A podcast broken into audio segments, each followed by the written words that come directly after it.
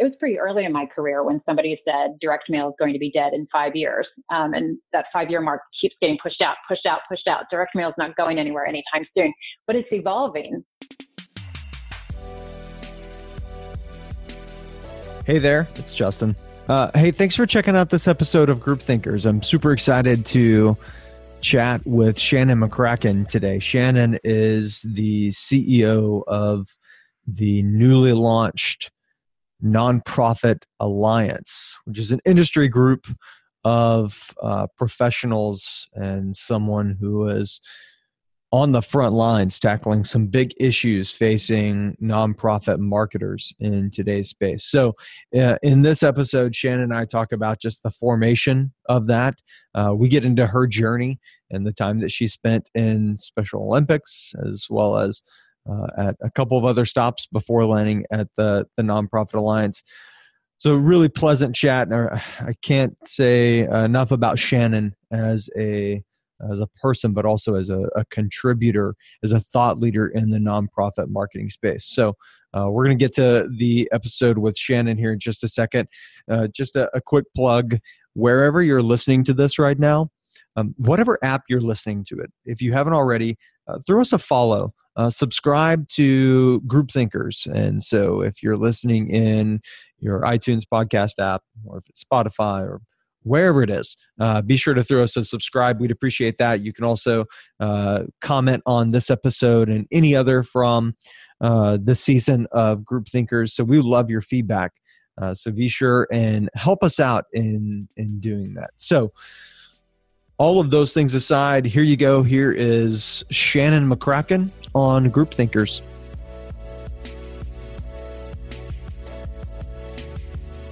All right, ladies and gents, uh, thanks for tuning in to this episode of Group Thinkers. Uh, I am here with Shannon McCracken. Shannon, how are you today? I'm great, Justin. Thank you. Well, thanks so much for taking time to to chat with us. I know you're exceptionally busy with things going on with the Nonprofit Alliance, and we're going to spend a lot of time talking about that today. But before we dive into what is uh, what's going on in your journey in your story right now, uh, I just wanted to go back in time and start at the beginning of your journey and story, and and have you tell our listeners how you found yourself in the nonprofit space oh gosh, I found myself in the nonprofit space. Well, I, I like to say that I lucked into it. when I graduated from college, I had a minor in marketing, but I really had no idea what direct marketing was. Um, I think it was maybe part of a paragraph in one of my classes at one point. So, um, but I needed a job, and um, and I saw this direct marketing gig, and I thought it sounded sort of like advertising, which is what I thought I really wanted to do, um, something glamorous and exciting. And um, and so then I landed a job with a direct mail firm in their nonprofit client space. Um, and I I was hooked by the whole idea of this data driven, testable, measurable marketing. Um, and then I also really loved that we were doing it for nonprofits. And that just opened this whole new world um, for me that I, I just didn't know was out there. And so after a couple years with the um, with the agency, I moved over to the client side with a large nonprofit, and then I was off and running. Yeah, you spent uh, a handful of years with a very large national nonprofit, and then you moved from there uh, on to Charity Navigator, uh, and now with uh, the Nonprofit Alliance. So you really have uh, a fascinating perspective, in my opinion, in that you've seen three distinct sides of the the prism, the the landscape of nonprofits. Mm-hmm. You've been on the agency mm-hmm. and consultant side. You've been on the nonprofit side, and now uh, with professional associations, uh, you're providing. And you are providing it, by the way. You can't deny it. You're providing vision and leadership in the nonprofit space. How how has that shaped you? That whole journey. How has the whole journey shaped me in the prism I like the way you describe that three different sides of the prism because you're right. It, it um, it's different viewpoints on the same community space that we're all in. Um, well, I mean, if you know me, you know I'm a planner. Um, and yet every time I've made a major career change, it's just something that it, had you asked me six months before that if I would if I would do this next big thing, I would have been like adamantly no that doesn't sound like anything that i would do. Um, and yet i did it. And it's it's just one of those things when it's the right time and the right place and it feels right um, i was crazy enough to jump and and always landed well thankfully. Um, so I, I wasn't on the commercial partner side for very long but it was my first step into this nonprofit space um, and it's where i fell in love with direct marketing. And then i spent the next two decades, hard to believe, but two decades inside two very, very different nonprofit organizations. I started as direct mail manager and then I went all the way up to chief development officer. And it's, it's hard to sum up two decades of that in a short story, but but I'd say this is where I learned not only the craft of nonprofit development, but also all the all the skills that come around that, right? Like the relationship building and leadership and how to to build successful programs from the ground up, um, how to evolve programs that we inherit or that sort of get blended together, and and you know change management. And so now my latest adventure is leading the nonprofit alliance, as you said, which is um, gosh, it's incredibly exciting and challenging in a whole new way. Um, and again, something that six months ago I certainly didn't didn't see on the horizon. So, why don't you tell us a little bit more about the Nonprofit Alliance? Because this is a new challenge, it's a new frontier, it's a super exciting new organization, and uh, RKD Group is very proud to be a part of it on the ground floor. By the way, um, you you know the Nonprofit Alliance has described itself as a 21st century alliance for the nonprofit community. So, um, give us a little bit of the formation, the mission, the launch of this new organization. Absolutely, I would love to. My favorite topic. Um, so, the Nonprofit Alliance was formed by industry leaders in late summer 2018, which, believe it or not, was only a couple months ago. Um, and the, the vision is a stronger, more effective voice for nonprofit interests. There, um, there are critically important legislative decisions that are being made right now that impact major issues. And the, the big one is the responsible use of data. That's something nonprofits care about deeply. Um, and yet we haven't been represented in these conversations. And the Nonprofit Alliance is here to change that. And we're doing that very quickly. Um, we're collaborating with other leading industry associations and organizations, and we're looking to do that in a in a complementary rather than a competitive manner. Um, it, you know, we're not looking to kind of come in and take over the world and um, and reproduce what's already being done well. We're looking to, to be additive, to fill gaps and, and do some things differently and better and be more forward thinking.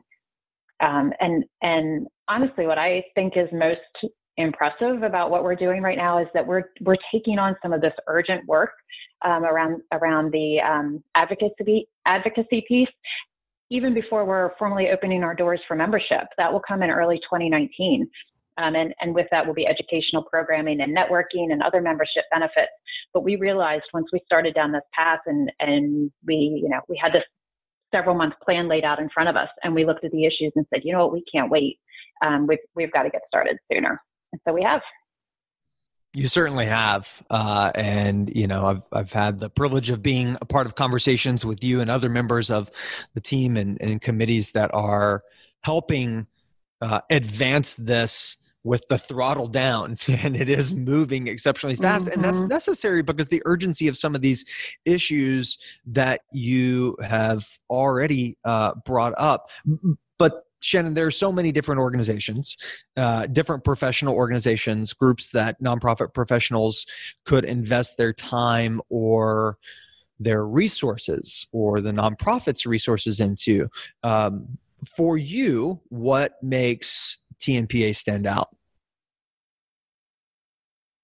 Uh, great question. First and foremost, we formed because we saw some gaps that weren't being met. So, as you said, there are some really excellent, strong organizations out there, um, but there were spaces between those, or things that maybe some of those organizations used to do, and their their priorities or their resources or their direction has shifted, and nobody's backfilled that space. Um, and so, the the whole premise of the nonprofit alliance is again that we're additive, not competitive. Um, and that we want to construct something that amplifies the impact of the important work that others are doing. Um, and in some cases, recreate the success stories that perhaps reside within a regional organization or some sort of niche organization so that we can have a broader reach with that and more awareness of the work that's happening. And then we will build around that and fill some of those glaring holes and branch into some new arenas.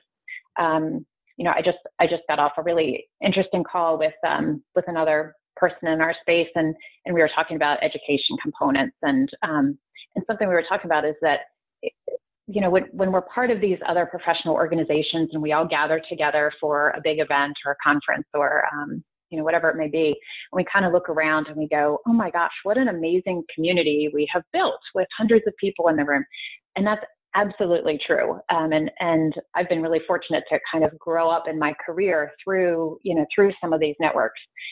But then I think we really need to step back and look again at who's not in the room, and what can the nonprofit alliance do to meet the needs of people and organizations and, and companies and parts of our sector that haven't felt welcomed or valued or haven't felt like what's out there is is relevant there are more than one and a half million nonprofits in the US. And I think our largest professional organizations have representatives from a few hundred. Um, and I, you know, I'm not saying that the nonprofit alliance is going to be relevant for a million organizations. We're not going to have a million members, but there's a pretty big delta between hundreds and millions. And I think there's opportunity there to um, to broaden the pull out the poles of the tent a little bit and um, and welcome in other parts of our nonprofit community. So that's what's exciting, and I think that's what's different. Well, and the education side is going to be a big component of that, and how you know we are arming, equipping, sharing best practices within our community so that we can all advance our missions complementary because as you said there are so many organizations and opportunities for those organizations to continue to advance their impact and learnings that may happen in one silo that we can then share across Absolutely. And that's what's so fantastic about our space. And because I've, again, because my whole career has been inside the nonprofit sector, I lack the perspective of, um, of some of our peers who have worked on the, you know, worked in a completely different industry and then they come into the nonprofit world. And, but what we hear from them is, um, is that our, our industry is much more about lifting everybody else up alongside us you know, do we have competitive missions? Are we talking to some of the same donors? Are we, you know, sort of overlapping for that donor share of wallet? Yes, of course. But when we get together, it's all about, um, you know, like, let me tell you this really great thing that I did, and I'm going to put all my data up on the screen and I'm going to share all my information and exactly how I did it so everybody in this room can take that back and copy my great idea. Um, or the one that I like even better is, let me show you this really awful thing we did that was seemed like such a great gut hunch and we tried it and it failed miserably. And I'm going to show this off for you. you can see what a terrible idea it was in execution and not make the same mistake yourself. And that when we have that sort of collaboration and openness and willing to share, that's like, that's so far up the mountain that we can start to build on top of. That's exciting. That doesn't exist, I don't think, in other space, in other industries. This episode of Group Thinkers is brought to you by the RKD Group blog. You might be listening on a mobile device right now, and if so, you can go ahead and open up a browser window and visit rkdgroup.com slash blog. When you get there, you're going to find all sorts of resources tackling issues that are current in the nonprofit marketing space. There's channel specific resources focused on direct mail, digital, multi channel, and even omni channel. There's also hot topics like GDPR, mid level digital media, look back windows, and more. It's all over at rkdgroup.com slash blog. And now, back to group thinkers. Yeah, I'm I'm one of the converts to the nonprofit space, having spent uh, part of my formative years in my career in the commercial side, and I can tell you firsthand or validate, testify to what you're saying that there's something inherently different about the sense of purpose. And uh, in one of our other episodes uh, here on Group Thinkers in season one, um, I sit down with Afdhel Aziz uh, from Conspiracy of Love and talk a lot about brand purpose. And I've got this kind of budding theory that you know nonprofits for a long time have chased the commercial space in marketing tactics. We've wanted to mm-hmm. emulate try to catch up. We feel like we live behind. And and now there's this shift that's happening in some ways where brands non uh, for profit brands are chasing nonprofits because they want a greater sense of purpose and that's something that we have oh, that they don't have it's mm-hmm. it's a fascinating fascinating time so on the marketing side um, what challenges do you see facing nonprofits today? Uh, you mentioned data privacy, uh, so mm-hmm. curious your perspective on that, but also because uh, you have grown from the direct marketing side, uh, come up in that space. I'm guessing, like myself, you love direct mail. And so let's talk about how it's still vibrant, but it's also evolving and, and direct marketing in general. What challenges do you see facing nonprofits on the marketing side today? Yeah, sure. Um, that's a big question. We could talk about that for the next three hours. But let's let's hit on the two topics you called out, which are data privacy and then um, like state of direct mail and channels and and how that's evolving. So data privacy, you know, big gorilla in the room. We have GDPR, we have CCPA in California, other state and federal legislation that is brewing out there. Um, and and big data is being viewed by our legislators as kind of the wild west, um, and it's it's at every level, um, state, federal, international. It's on both sides of the aisle, and there's lots of motivation to rein it in. And as we head into 2019 and our new Congress, we just it's not a question of if, it's a question of how, of what it's going to look like, and what we're talking about a year from now in terms of the way we um, we responsibly use data. There's um, there's a lot of regulation that's being drafted um, right now with the big tech companies in mind. We all know that. Um, you know, Facebook and Google, and and the way people choose to engage with those big tech companies and the value they get out of it is very different than the way that they engage with basically everybody else in the world who's using data and, and um, technology, whether that's nonprofits or um, or small businesses and so on and so forth. And so the challenge, of course, is that when regulations are being written around these big tech companies and they're different than everybody else, then there's not really mindfulness around how this is going to impact Alzheimer's Association or DAV or the Nature Conservancy or you know fill in the blank with your favorite organization. And so this is the time when we, you know, it's why it's so critically important that we have to speak up and help legislators understand our particular interest in, in supporting responsible data use, how we use it now, um, how we how we protect that, how we have donors and consumer interests in mind, and make sure that we're not crippling our ability to educate the public about our missions and fund our programs.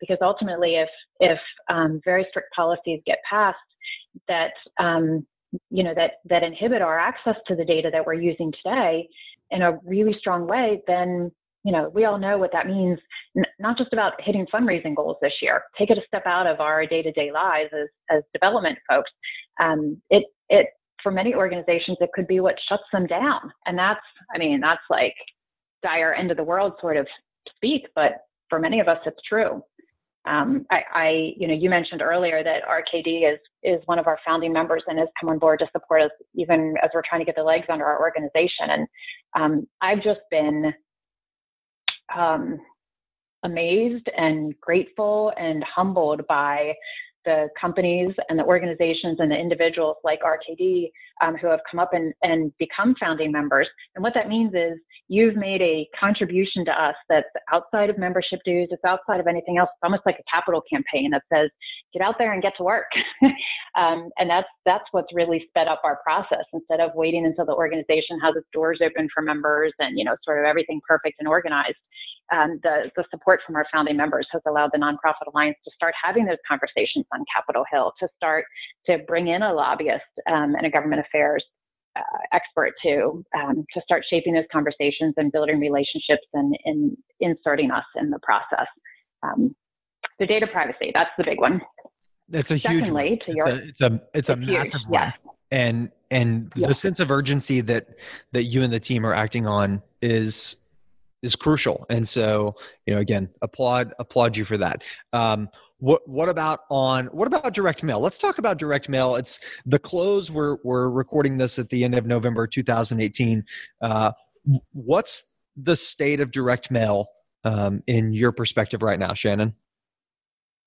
Sure. Well, the direct mail is still our workhorse, right? It's um, for any organization that's more than a few years old. Direct mail is is bringing in the lion's share of the individual donor money um, and it is uh, also it's it's reaching the most individual people um, in ways that are you know relevant and interesting and targeted and so on and so forth. So um, I think it was pretty early in my career when somebody said direct mail is going to be dead in five years. Um, and that five year mark keeps getting pushed out, pushed out, pushed out. Direct mail is not going anywhere anytime soon, but it's evolving the way we did direct mail then. I mean, I, you know, when I first started at, um, at Special Olympics, which was my first nonprofit job, it, when I first started there, we were making money on acquisition right out of the gate and um, and that's not happening in too many places anymore. It's it's just direct mail has continued to change. It's not the same channel that we were using 20 years ago, and so I think recognizing how the channels are evolving and no, we don't want to chase every shiny new object that's out there, but um, but we have this entire array of other channels that collectively start to become significant when we look at the bits and pieces of revenue and donors and, and engagement that come from them. Um, any one of those is for most organizations not as as big as direct mail, um, but the pieces of those fitting together are significant, and they also require a lot of resources because we we have to um, learn those and adapt those and adapt our databases to those and make sure staff knows how to use them and is meeting expectations. As consumers are finding us through these other channels, they already have expectations about how um, how they're using those channels in other ways, and, and nonprofits have to keep up with that. Um, you know, what's interesting looking at some of the Giving Tuesday was earlier this week and, and looking at some of the data about like Facebook fundraising numbers on, on Giving Tuesday and how quickly that has jumped. Uh, you know, a couple years ago, everyone was kind of rolling their eyes when we talked about Facebook as a fundraising channel. Nobody's going to make money on Facebook. That's not what it's for. And that's, you know, clearly that's changing. Face to face isn't new, but it's hit, um, and from my point of view, it's hit a tipping point where a lot more organizations across sectors are using it. It used to be limited to just a couple organizations in the in the U.S., and now lots of people are finding um, finding real value and wins in canvassing. And then, well, I just think in our nonprofit world, we too often feel like we um, we can't make the investment necessary to learn quickly. We're we're so resource strapped, we're so risk averse, and so we we just dabble or we take a wait and see kind of approach and let somebody else figure it out for us, kind of what's going to stick. What I would love to see, um, and I and the nonprofit alliance can be part of leading this. I would love to see us come together in really interesting shared investment strategies to be able to learn faster. If we put together a pool of, of organizations or agencies or consultants um, to test, you know, let's say we had nine organizations come together, some big guys, right? Some like really large scalable file kind of things. And we, we identified three different tests and broke them out into groups. And this group of three tested one, and this group of three tested one, this group of, and then we bring it all back and we say, okay, what did we learn? No one organization had to test more than one really big, scary thing, but everybody in that group gets to benefit from the learnings. And in fact, it shouldn't just be limited to that to that group in our community of sharing and uplifting if some of these big guys can take on their shoulders some of that learning and then share it out with everyone so some of the organizations that really truly don't have that testing cushion can kind of say, okay, this thing over here isn't where we should be putting our investment right now, but this other new channel over here really is is a place that we can start investing um, to start to come alongside direct mail as another really strong funding channel over time.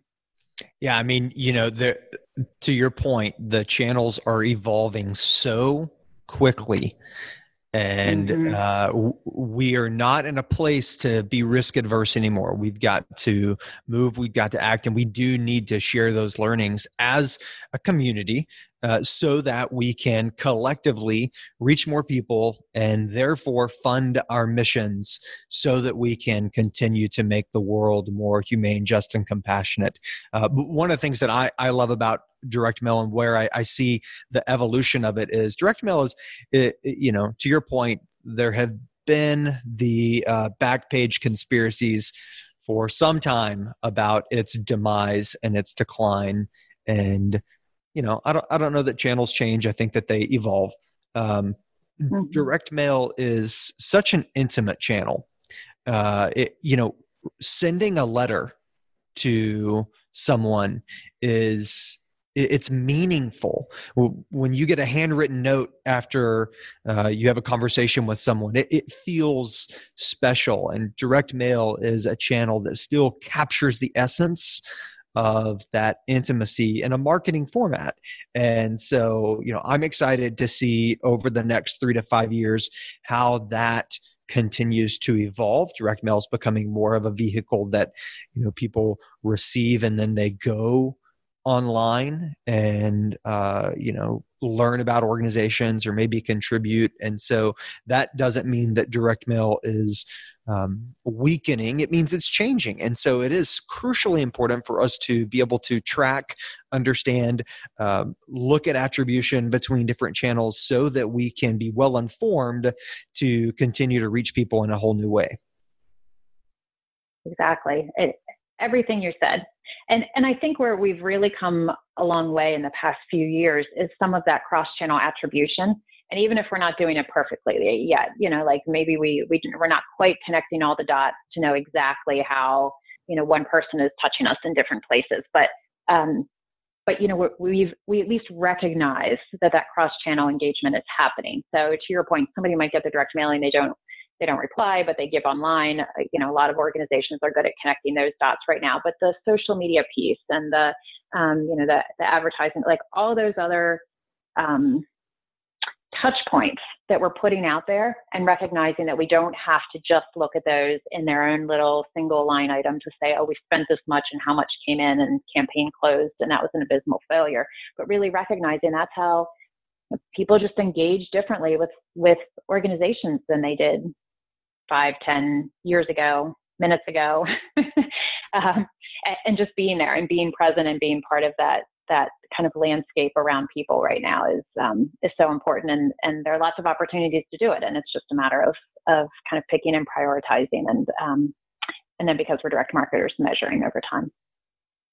Yeah, for sure. You know, data privacy and uh, the evolution of our channels. I know those will be two hot items that the Nonprofit Alliance continues to talk about and bring thought leadership to the table. So I'm, I'm excited to see that. Um, Shannon, as we wrap up today, and I can't say thank you enough, uh, where can people connect with you and the Nonprofit Alliance online?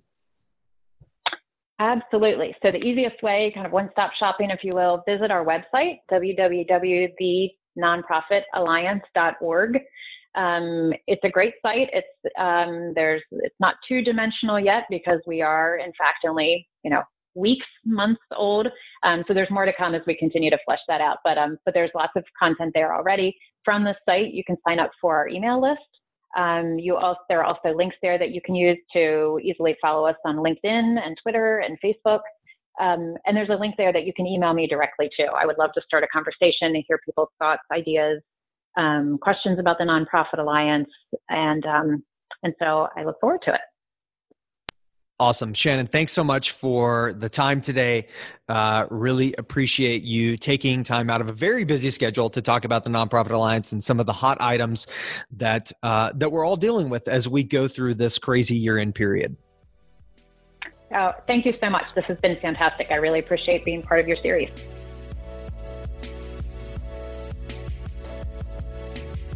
There you go. That's Shannon McCracken from the Nonprofit Alliance joining us. Uh, you can find Shannon on LinkedIn, as she mentioned. Uh, certainly suggest that you seek out the Nonprofit Alliance through their website, LinkedIn, and other social profiles uh, to throw them a follow and get connected as well. As she mentioned, uh, membership information for the Nonprofit Alliance is going to be something going live in early 2019. So I know that that's going to be something you're going to want to pay attention and get plugged into. The top of the episode, I mentioned uh, that we really, really want you to throw us a subscribe in whatever app you're listening to us on, uh, but also want you to throw us a follow on Twitter. Uh, Twitter's the place to where we're going to have lots of conversation about the ins and outs of uh, not only who we have on Group Thinkers, but also um, just talking about and curating more conversation about these big issues that uh, that we're talking about. Some of which we just talked about with Shannon. So. Uh, open up Twitter, throw us a follow at Group Thinkers. As always, you can follow at RKD Fundraising. Uh, to learn more about RKD Group, visit rkdgroup.com. And that's it for this episode. Thanks for checking out Group Thinkers. We'll see you down the road.